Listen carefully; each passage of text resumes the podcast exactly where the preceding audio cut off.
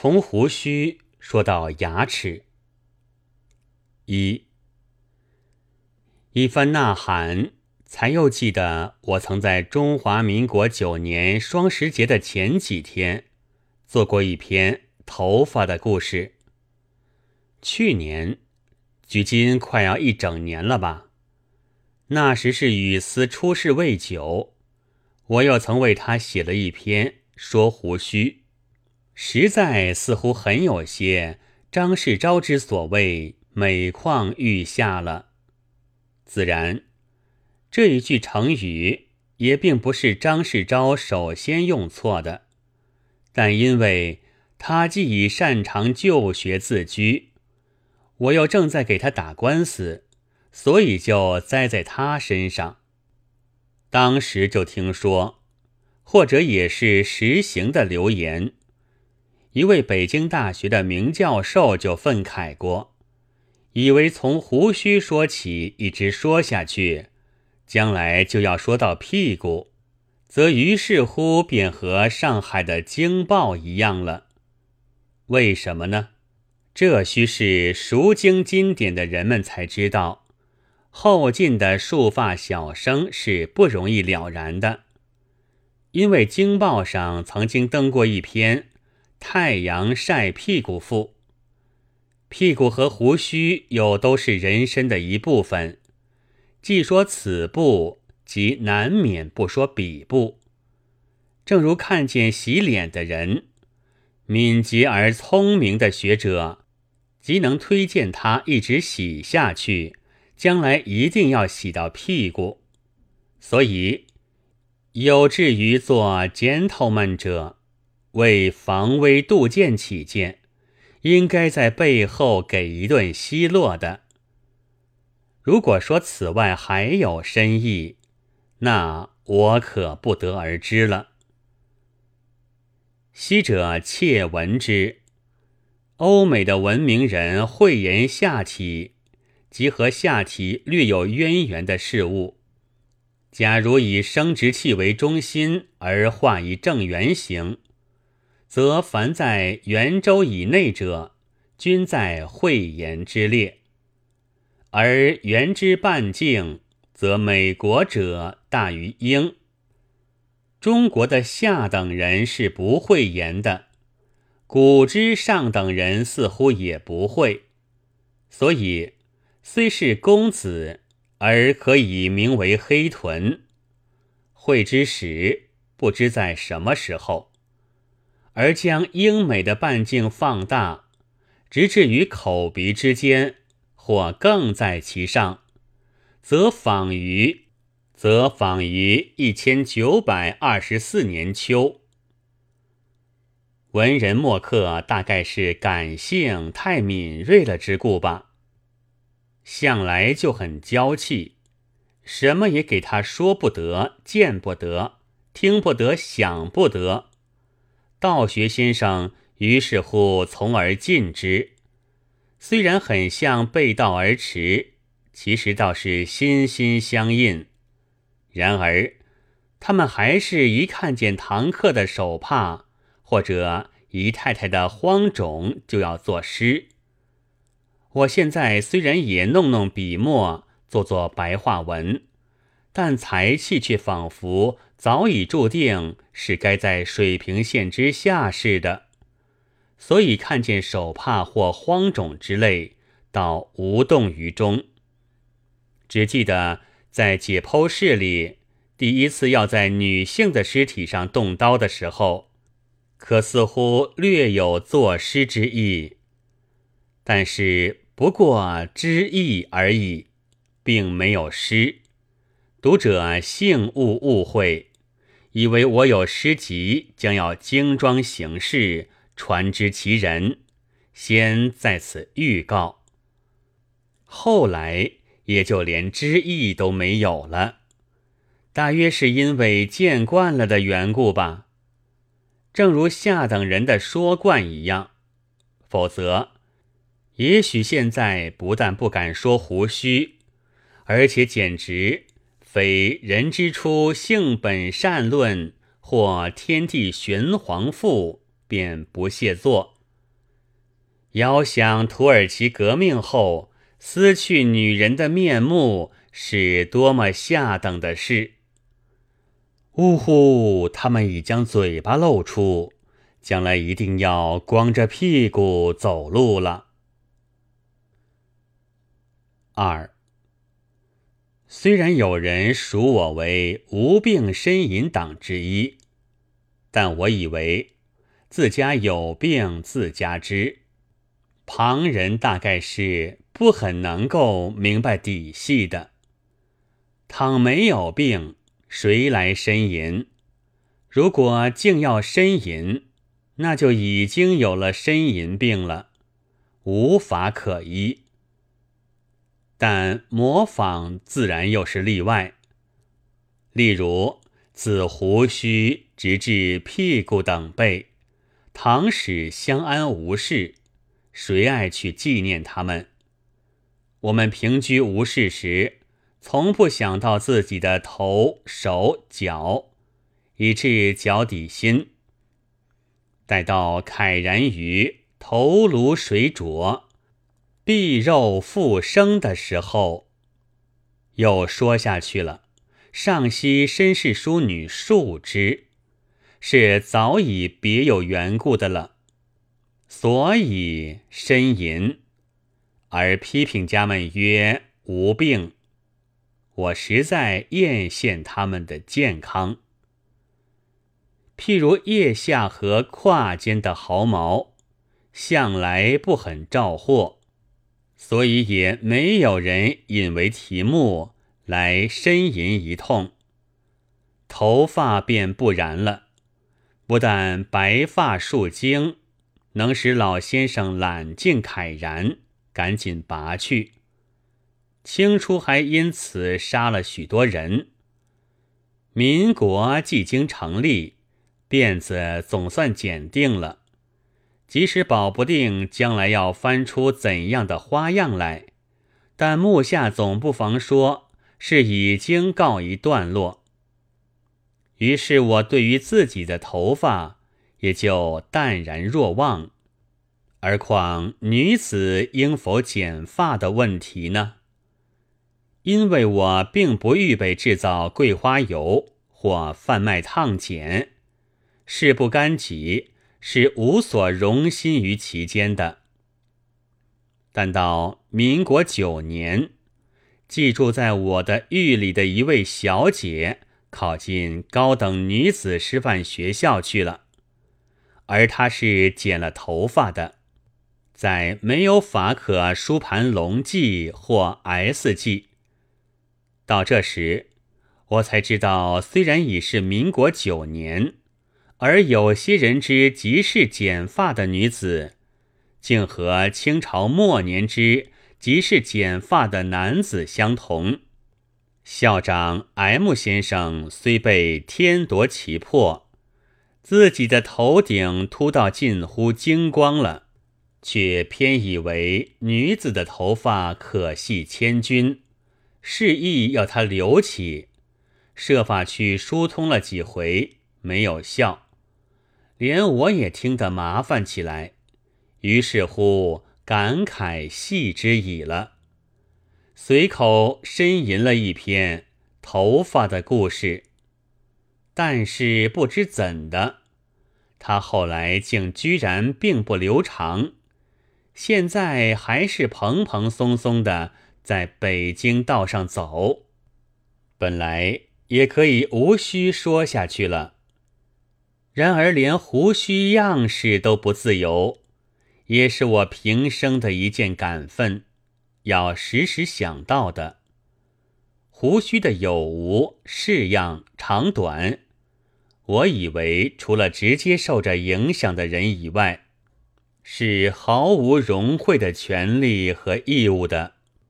而有些人们偏要越俎代谋，说些无聊的废话，这真和女子非梳头不可的教育，奇装异服者要抓进警厅去办罪的政治一样离奇。要人没有反驳，总需不加刺激。乡下人捉进知县衙门去，打完屁股之后，叩一个头道：“谢大老爷。”这情形是特异的中国民族所特有的。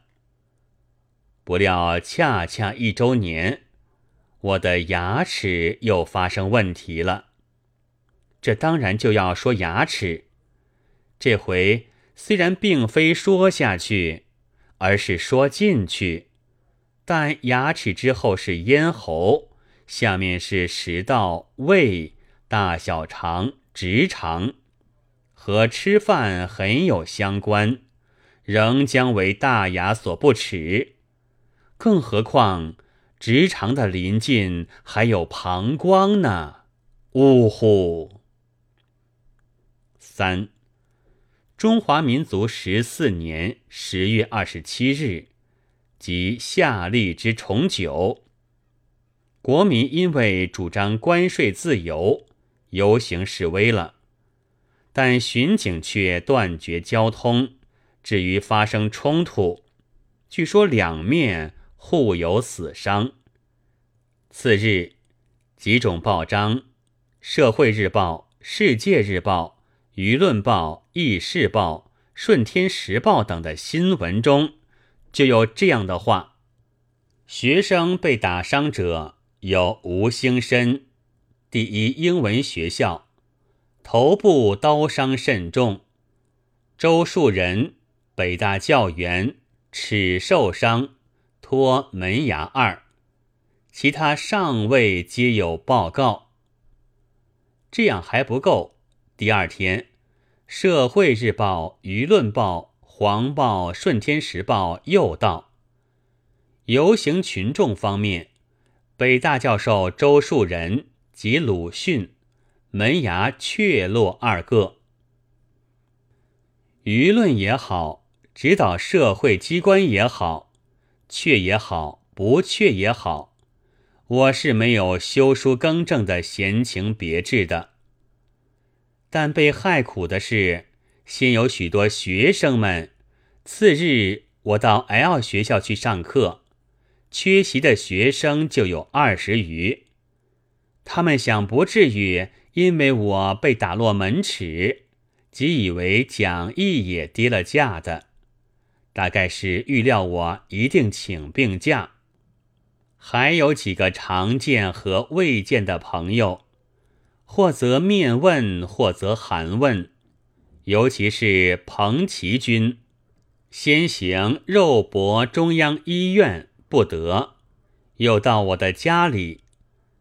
目睹门齿无恙，这才重回东城。而昊天不掉，竟刮起大风来了。假使我真被打落两个门牙，倒也大可以略平整顿学风者及其党徒之气吧，或者算是说了胡须的报应。因为有说下去之嫌，所以该得报应。一不爱加言，本来也未使不是一举两得的事。但可惜那一天我竟不在场。我之所以不到场者，并非遵了胡适教授的指示在研究室里用功，也不是从了江少元教授的忠告在推敲作品。更不是依着易卜生博士的遗训，正在救出自己。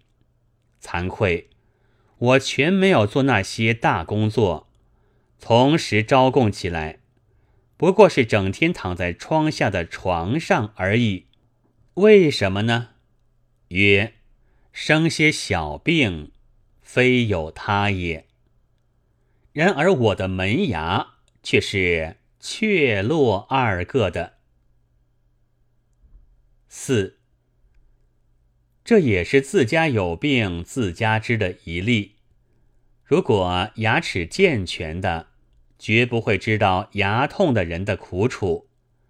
只见他歪着嘴角吸风，模样着实可笑。自从盘古开辟天地以来，中国就未曾发明过一种止牙痛的好方法。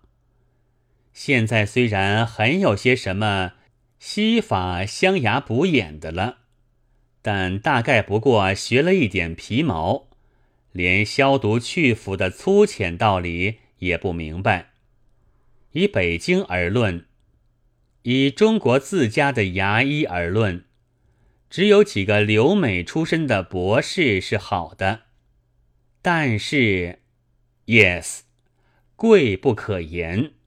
至于穷乡僻壤，却连皮毛家也没有。倘使不幸而牙痛，又不安本分的想医好，怕只好去叩求城隍土地爷爷吧。我从小就是牙痛党之一，并非故意和牙齿不痛的正人君子们立意，实在是欲罢不能。听说牙齿的性质的好坏也有遗传的，那么这就是我的父亲赏给我的一份遗产，因为他牙齿也很坏。于是或蛀或破，终于牙龈上出血了，无法收拾。住的又是小城，并无牙医。那时也想不到天下有所谓西法也者，唯有验方新编是唯一的救星。然而试尽验方都不验。后来一个善士传给我一个秘方：择日将栗子风干，日日食之，神效。应则那一日，现在已经忘却了。好在这秘方的结果不过是吃些栗子，随时可以风干的，我们也无需再费神去查考。自此之后，我才正式看中医服汤药，可惜中医仿佛也束手了。据说这是叫牙损，难治的很呢。还记得有一天。一个长辈斥责我说：“因为不自爱，所以会生这病的。医生能有什么法儿？”我不解，但从此不再向人提起牙齿的事了。似乎这病是我的一件耻辱。如此者久而久之，直到我到日本的长崎，再去寻牙医。他给我刮去了牙后面的所谓垢印，这才不再出血了。花去的医费是两元，时间是约一小时以内。我后来也看看中国的医药书，忽而发现触目惊心的学说了。他说齿是属于肾的，牙损的原因是阴亏。我这才顿然悟出先前的所以得到申斥的原因来，原来是他们在这里这样诬陷我。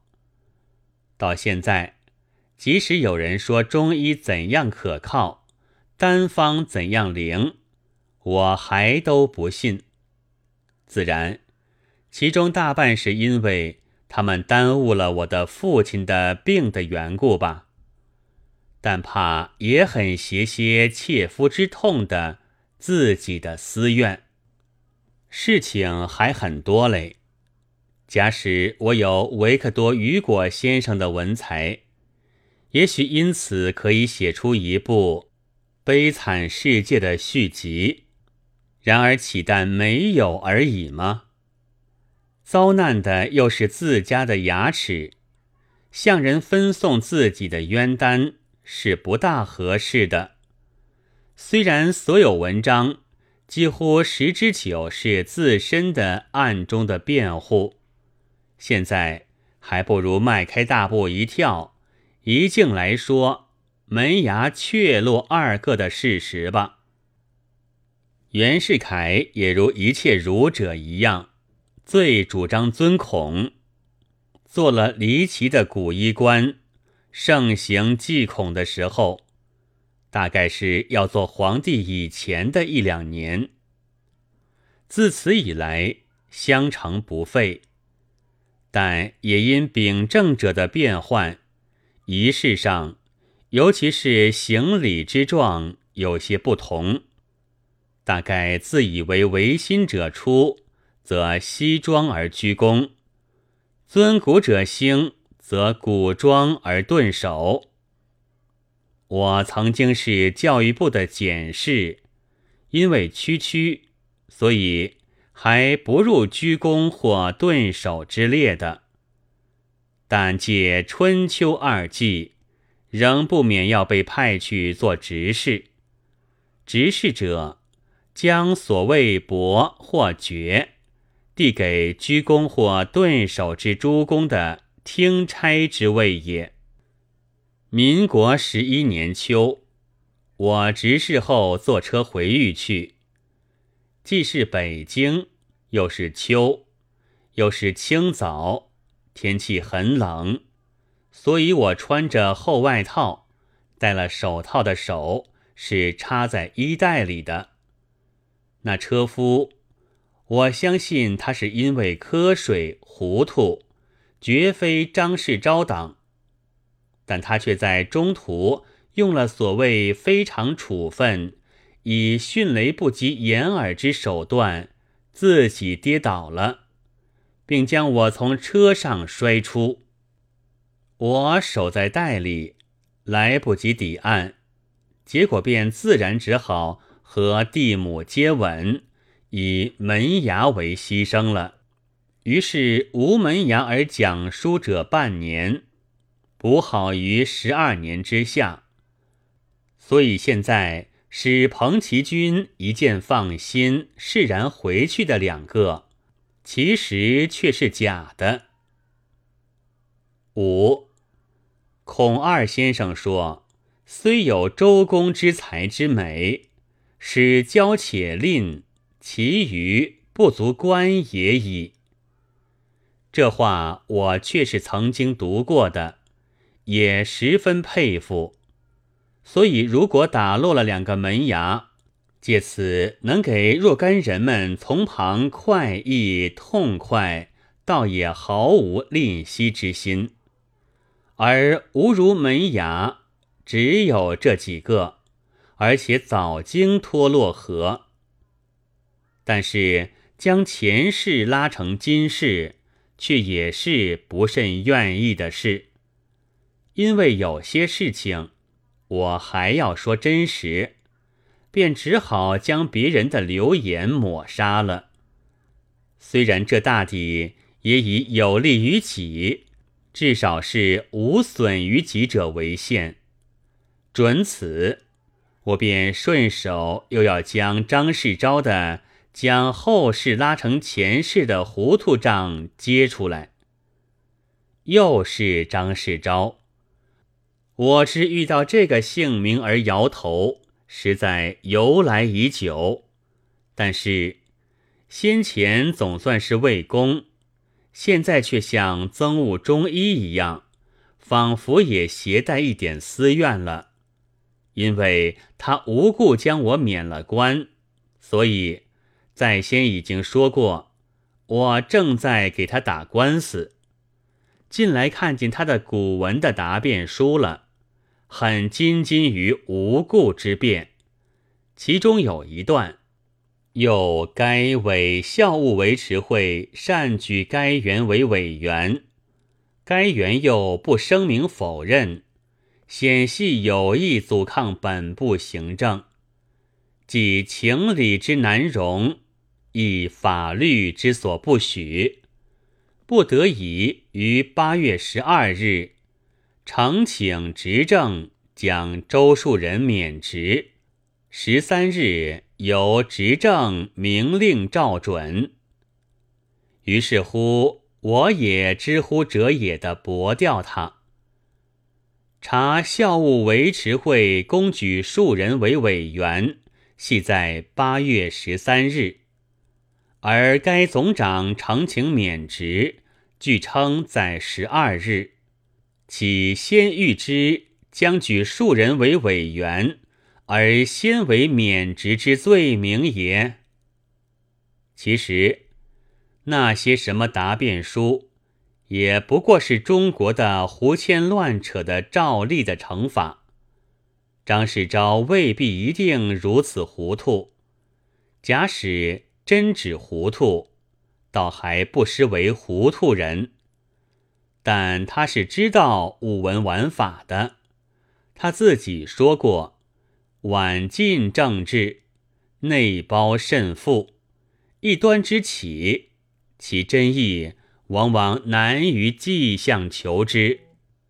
执法抗争不过迹象监视，所以倘若事不干己，则与其听他说正法、谈逻辑，实在远不如看太阳晒屁股赋。